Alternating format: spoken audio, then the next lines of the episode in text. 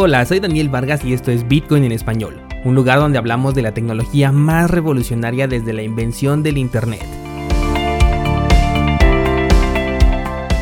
¿Crees que estoy exagerando? Ponte cómodo y déjame ser tu guía en un camino sin retorno, el camino a la descentralización.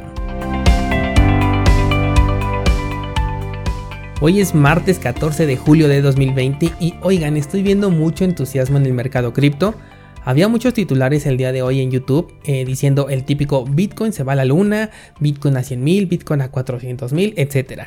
Este tipo de titulares que en lo personal ya me aburren un poco después de estarlos viendo ya durante dos años sin que, sin que nada de esto suceda, creo que ya perdieron todo el potencial o ese... Em, engagement que llegaban a tener para simplemente darle un clic y saber por qué eh, Bitcoin se iba a ir a la luna.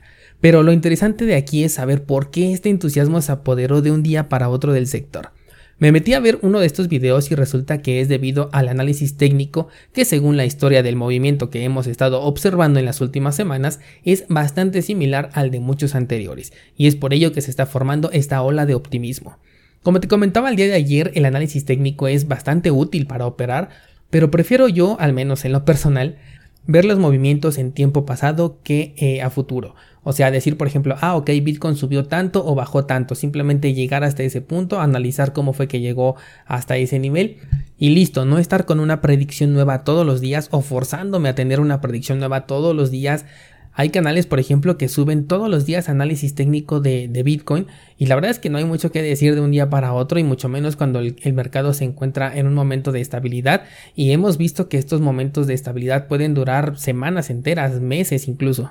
Después de todo, es solamente un análisis del pasado esperando que se vuelva a repetir justo lo que te decía yo el día de ayer.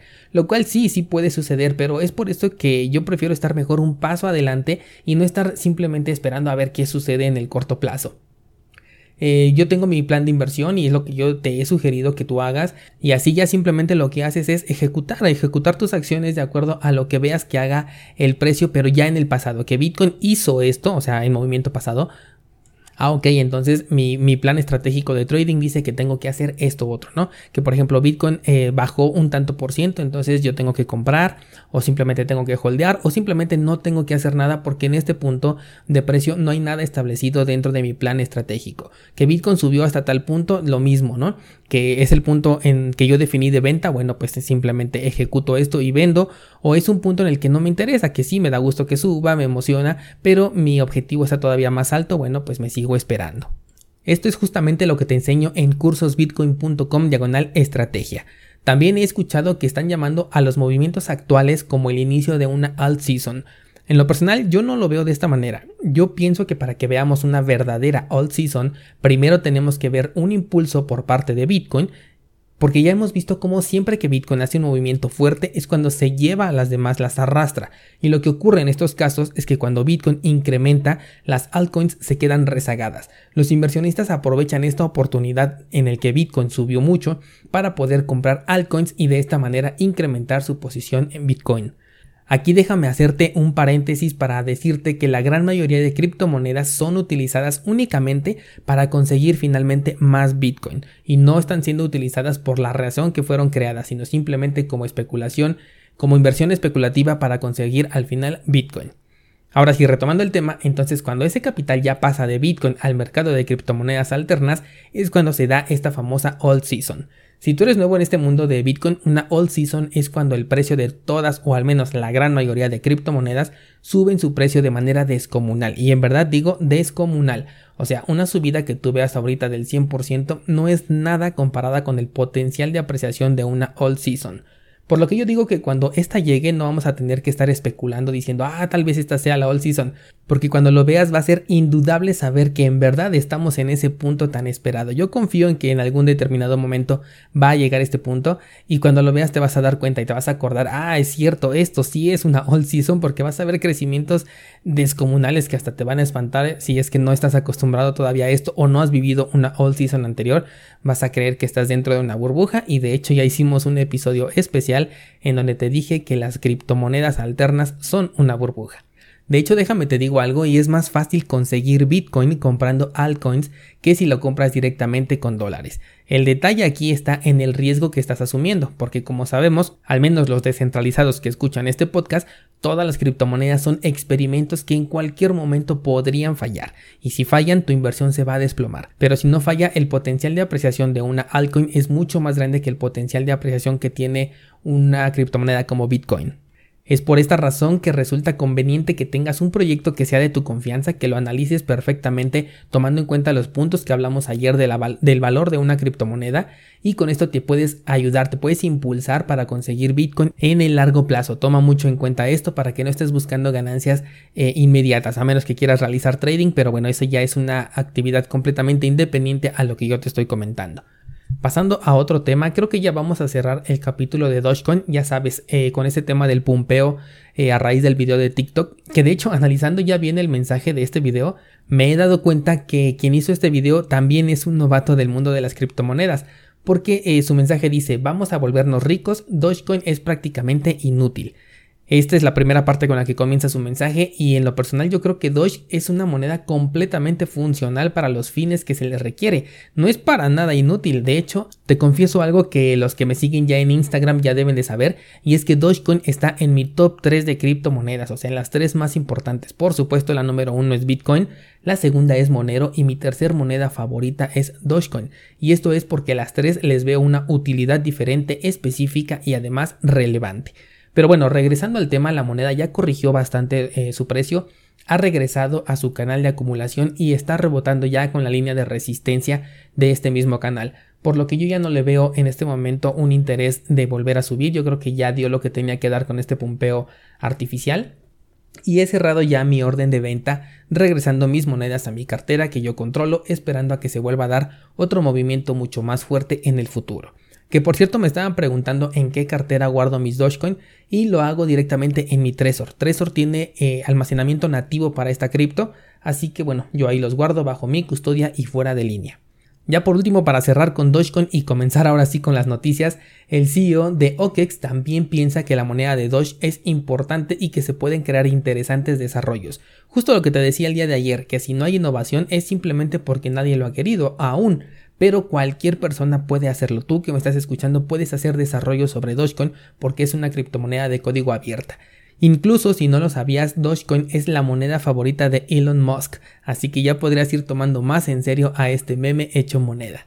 Pasando ahora sí ya a otra noticia, eh, vámonos a Argentina.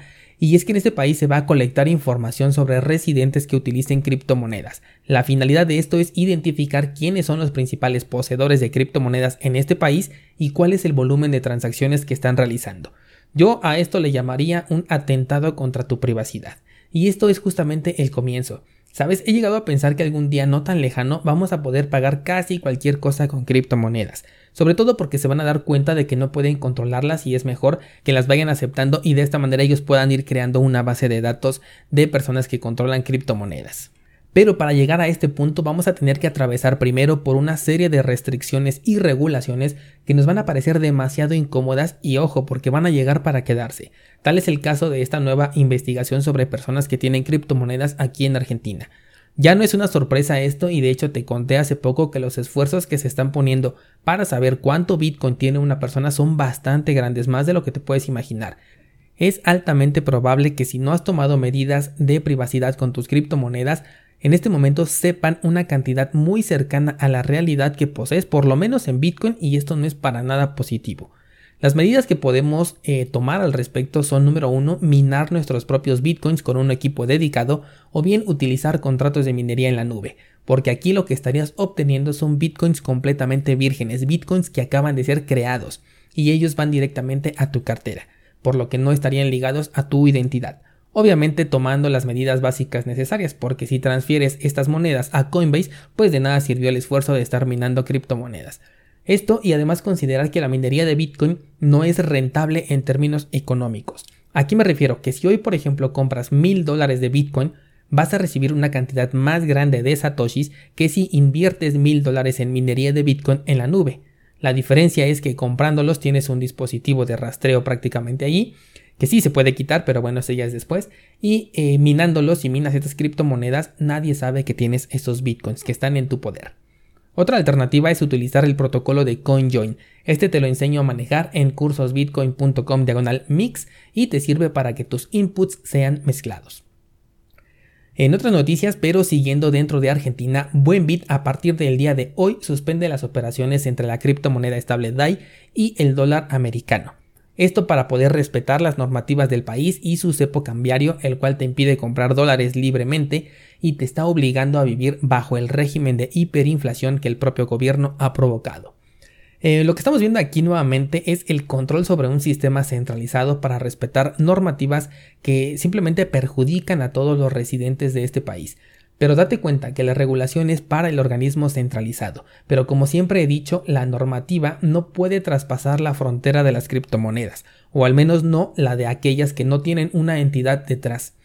Por ejemplo, pueden cerrar las puertas a los exchanges, pero lo que no pueden hacer bajo ninguna circunstancia es prohibir la operación con criptomonedas. Esto sin duda va a incentivar el uso de DAI como moneda dentro del territorio de Argentina, porque al no poder cambiarlo por dólares, tu activo más cercano es cualquier moneda estable a la que tengas acceso. No hablo específicamente de DAI, sino cualquier otra que exista. De nuevo tocamos el tema del valor de una moneda que ayer estábamos comentando. Para personas que están en esta situación, DAI puede tener una importancia bastante alta, aunque para muchos otros la existencia de DAI es completamente innecesaria. Ojo aquí Argentina porque es altamente probable que las regulaciones de este tipo lleguen a Bitso también. Hasta donde sé, ellos no te permiten comprar dólares con DAI, pero me refiero a que Bitso es una entidad que tiene que regirse bajo la norma del país en donde está brindando sus servicios, al menos en terreno fiat. Ya pasando a criptomonedas es otra historia, no pueden prohibir o limitar la compra de estas, pero lo que sí pueden hacer, por ejemplo, sería prohibir el uso del peso argentino en Bitso, y eso sí te perjudicaría. No me queda más que decirte que tu mejor opción es ofrecer valor a través de Internet y cobrar directamente con criptomonedas. Comenzar a crear tu propia economía Bitcoin vivas donde vivas, porque esto se va a extender a muchos países en el mediano plazo. Y por ahora esto sería todo descentralizado. Te espero el día de mañana desde tempranito aquí en Bitcoin en español.